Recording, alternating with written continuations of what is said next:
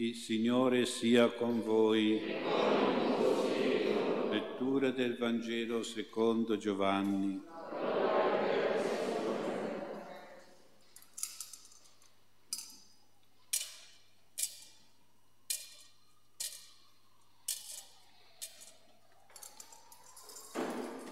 In quel tempo il Signore Gesù disse alle folle dei Giudei, io sono il pane vivo, disceso dal cielo.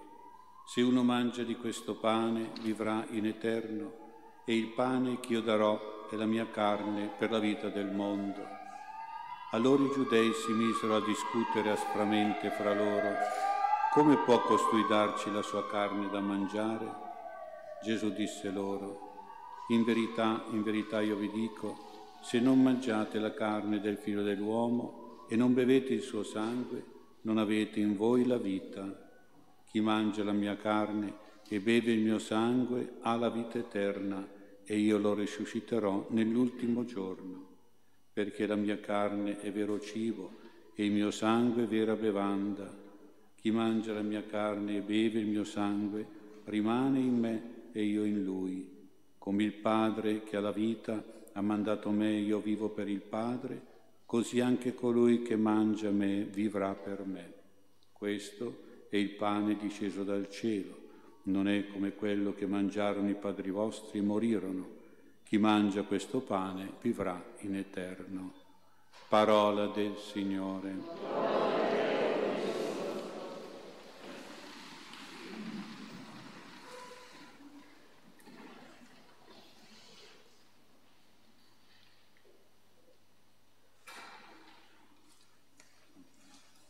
Sia lodato Gesù Cristo.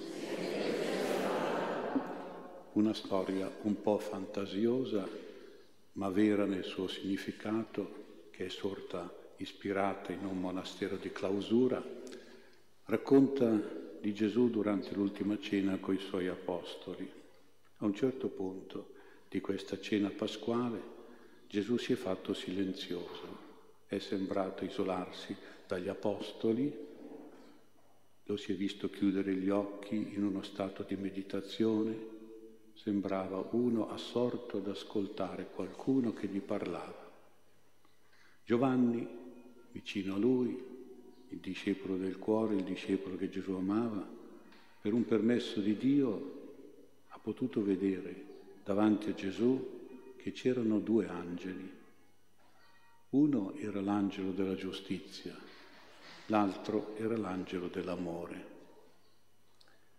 Prima parlò l'angelo della giustizia e disse a Gesù, ti prego Gesù, non procedere all'istituzione della tua Santissima Eucaristia. Guarda a quanti uomini saranno indifferenti all'Eucaristia e saranno assenti, lontani dal tuo dono e del tuo sacrificio non partecipando alla Santa Messa. Guarda a quanta ingratitudine e anche a quanta avversione ci sarà verso il tuo corpo e il tuo sangue fino ad accantonarti in un angolo della Chiesa, nascosto, fino anche arrivare a disprezzarti e a profanarti nelle messe nere. Guarda in quante chiese la messa sarà celebrata male, senza fede, senza amore, da pochissima gente, distratta. Guarda alla tua solitudine, al tuo abbandono nei tabernacoli delle chiese sempre più vuote e chiuse. Guarda alla profanazione, guarda i sacrilegi della tua Eucaristia. Guarda quanti faranno la comunione in stato di peccato mortale oppure senza devozione, senza fede, senza amore. Guarda alle mancanze di rispetto per la tua presenza eucaristica, per il tuo corpo distribuito nella comunione. Guarda poi a quanti diranno che la tua Eucaristia è solo un simbolo, non è la realtà del tuo corpo e del tuo sangue. E l'angelo della giustizia concludeva, Gesù, non istituire la tua divina Eucaristia proprio per giustizia verso queste ingiustizie. A questo punto si è avvicinato l'angelo dell'amore e ha detto, sì Gesù, quello che ti ha detto l'angelo della giustizia è anche vero, ma io ti prego di lasciare agli apostoli la tua Eucaristia, la tua presenza reale, il tuo sacrificio redentore. Guarda Gesù, quante anime buone verranno a messa ogni giorno anche e saranno bisognose di nutrirsi di te per avere forze spirituali necessarie alla loro vita. Guarda a quanti verranno a trovarti e a parlarti sapendo e credendo che tu sei presente, vivo, operativo nei tabernacoli delle chiese. Guarda quante messe saranno celebrate con devozione, con amore e fede dai sacerdoti santi, da popolazioni devote. Guarda quante processioni si faranno nei paesi per la tua gloria eucaristica e guarda anche a quanti martiri con la comunione avranno la forza e il coraggio di affrontare le persecuzioni. Guarda quanti malati, quanti tribolati troveranno nella comunione una medicina, un farmaco di guarigione, di consolazione. Guarda a quanta purezza e innocenza nella comunione che faranno i bambini, i bambini della prima comunione. Guarda quanta fraternità e carità il tuo corpo e il tuo sangue sapranno suscitare fortificare nelle persone di spirito eucaristico. Guarda soprattutto a quanti avranno salvezza, conversione, santità e anche poi vita eterna, suffragio, risurrezione con la Santa Messa, con la comunione del tuo sacrificio, la tua cena. Allora ti prego Gesù, concluso l'angelo dell'amore, istituisci la tua Eucaristia per amore di queste anime. Ecco, io penso che noi tutti qui vorremmo essere visti e presenti in questo secondo sguardo futuro di Gesù, sollecitato dall'angelo dell'amore, l'angelo che Gesù poi ha ascoltato e ha proceduto a consacrare il pane nel suo corpo, il vino nel suo sangue, dicendo poi agli apostoli di continuare a fare la memoria della sua cena e a rinnovare il suo sacrificio redentore con la Santa Messa. ecco, noi veniamo ora a una meditazione anche sul Vangelo di questa festa del Corpus Domini, questo Vangelo ci parla dell'Eucaristia con due immagini. La prima immagine si riferisce alla manna con la quale Dio ha nutrito il popolo di Israele nel cammino del deserto, la prima lettura che abbiamo ascoltato. Gesù definisce l'Eucaristia come pane vivo, a differenza della manna che sarebbe un pane morto ed è il pane che mangiamo noi tutti i giorni a tavola, è il pane normale che ha dentro di sé nulla di vivente, è vuoto di presenza e di vita di qualcuno. Pane vivo che cosa vuol dire? Vuol dire che è un pane vivente perché ha dentro di sé una persona viva, ha presente in sé Gesù stesso come persona vera e reale, viva e vivente. Un pane diremmo personalizzato e vivificato, è il pane vivo eucaristico. Quindi Gesù ci dice che nell'ostia consacrata, nell'ostia che riceviamo alla comunione, c'è Gesù lui stesso in persona e in vita, è presente e attiva la sua personalità, il suo carattere, la sua indole e la sua attività, la sua operosità, la sua vitalità. Gesù quindi vive nell'Eucaristia in modo invisibile ma reale, vero e operativo. E allora quali sono le conseguenze? Perché dobbiamo vedere questo. Noi crediamo che nell'ostia santa che vediamo alla consacrazione, che riceviamo la comunione, c'è Gesù nella sua personalità comunicativa, del suo carattere, un carattere che sappiamo com'è, quello di Gesù, buono, sincero, mite, umile, giusto, santo, generoso, misericordioso. E noi quindi questa personalità positiva, la dobbiamo assimilare come assimiliamo il pane, lo dobbiamo mangiare e questa assimilazione di questo carattere, di questa personalità di Gesù la dobbiamo poi dimostrare verso gli altri. Ecco dunque, assorbire, assimilare, recepire, assumere la, il, la personalità del Signore, al di là della nostra personalità, far prevalere quella di Gesù, di comunione in comunione e poi manifestarla, dimostrarla, donarla agli altri. E poi noi crediamo che nell'ostia santa, che vediamo la consacrazione, che riceviamo la comunione, c'è Gesù nella sua vitalità, una vitalità operativa di grazie. Quante grazie ci fa il Signore, grazie di amore, di amicizia, di provvidenza, di protezione, di salute, di guarigione, di bene e di grazie. E noi quindi questa vitalità con la comunione la dobbiamo ricevere, la dobbiamo godere noi stessi, ma poi la dobbiamo donare, usare e servire agli altri. Una vitalità davvero ricca di tanto bene. Ecco allora perché è come l'Eucarestia è un pane vivo e poi Gesù aggiunge che è un pane che dà vita, un pane che fa vivere e fa vivere, io penso, qui sulla terra, soprattutto fa vivere nei momenti duri, difficili, critici della vita, come quelli che abbiamo passato, momenti segnati dalla malattia, dai virus, dalla morte, dalla sofferenza, dalle depressioni anche oggi, dalle ansietà, dalle paure, dalla povertà, dall'aggressività e dalla discordia, dal nervosismo. Fa specie vedere che quando uno avrebbe bisogno proprio di, di questo pane che fa vita, che dà vita, durante quel periodo della Covid nessuno faceva la comunione, era proibito celebrare la messa, una cosa assurda veramente. E poi anche adesso vediamo quanta poca gente pur soffrendo di queste cose, magari anche disturbi psichici da questa situazione conseguente, non, non capisce, non sente il bisogno di dire ma io ho bisogno di vita, della vita che mi può dare Gesù, della speranza, dell'ottimismo, delle grazie, della pace del Signore. E quindi vado a fare la comunione, vado a messa, torno a messa.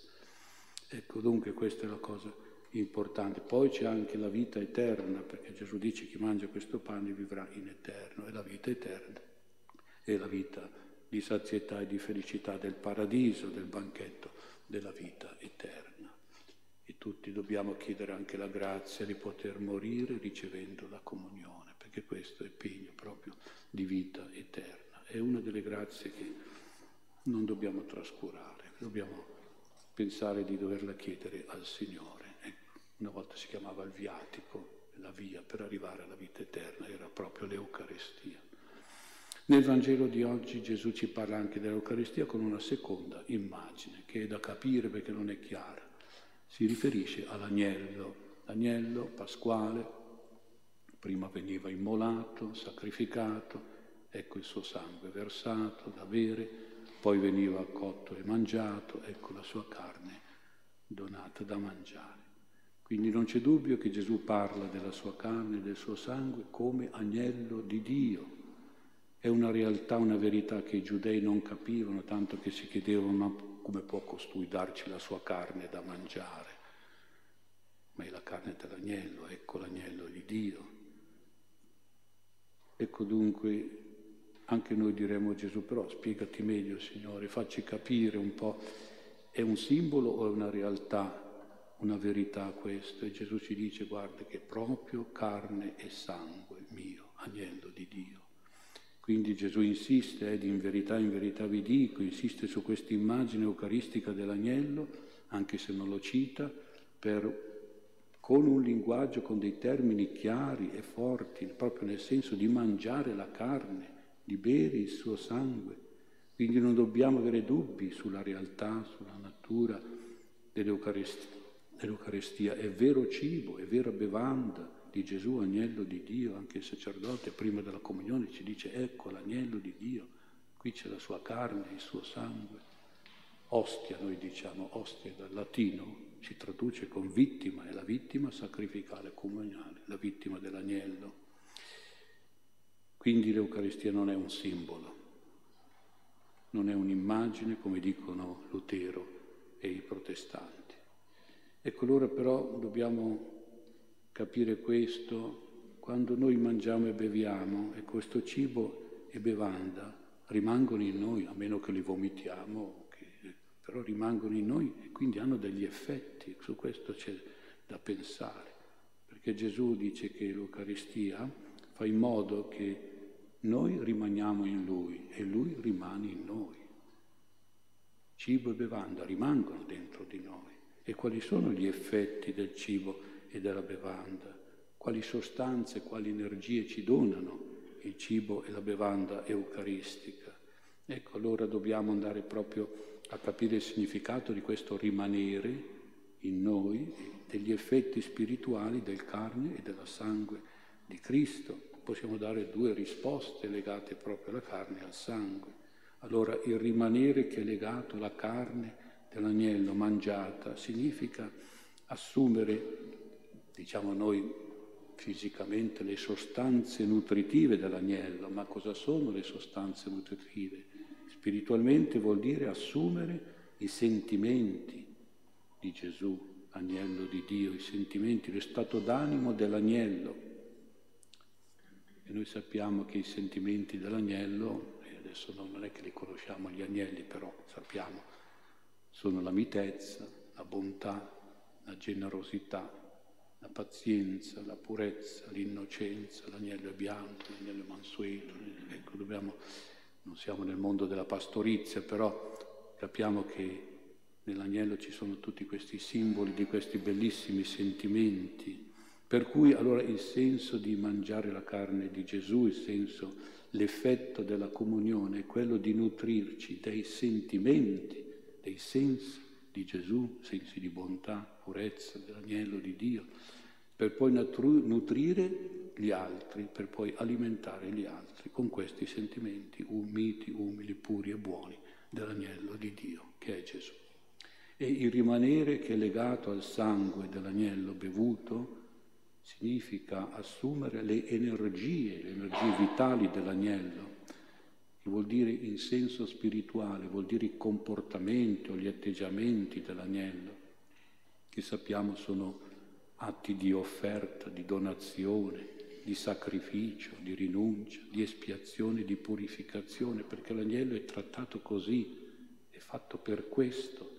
Ecco, quindi allora il senso del bere il sangue di Cristo e l'effetto di fare la comunione è quello di assumere in noi, oltre che i sentimenti, anche i comportamenti, gli atteggiamenti di generosità di, di, di Gesù, poi naturalmente riversare sugli altri questi comportamenti di dono e di sacrificio dell'agnello di Dio.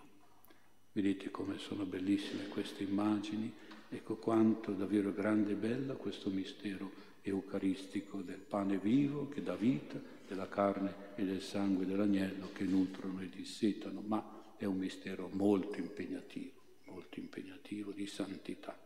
E allora preghiamo la Madonna, l'abbiamo qui nella statua come Vergine dell'Eucarestia, che ci aiuti davvero ad assimilare la personalità e la vitalità di Gesù, pane disceso dal cielo, e ad avere i sentimenti e comportamenti di Gesù, l'agnello di Dio, mite, umile, generoso e sacrificato, perché tutto questo si riversi poi sugli altri, come dice Paolo, l'Eucarestia noi la viviamo, la riceviamo, ma poi la dobbiamo donare agli altri al nostro prossimo, a chi vive con noi. Ecco dunque, raccogliamo un po' questi pensieri, questi sentimenti per aumentare la nostra devozione eucaristica, la nostra fede e soprattutto anche la nostra pratica della divina Eucaristia.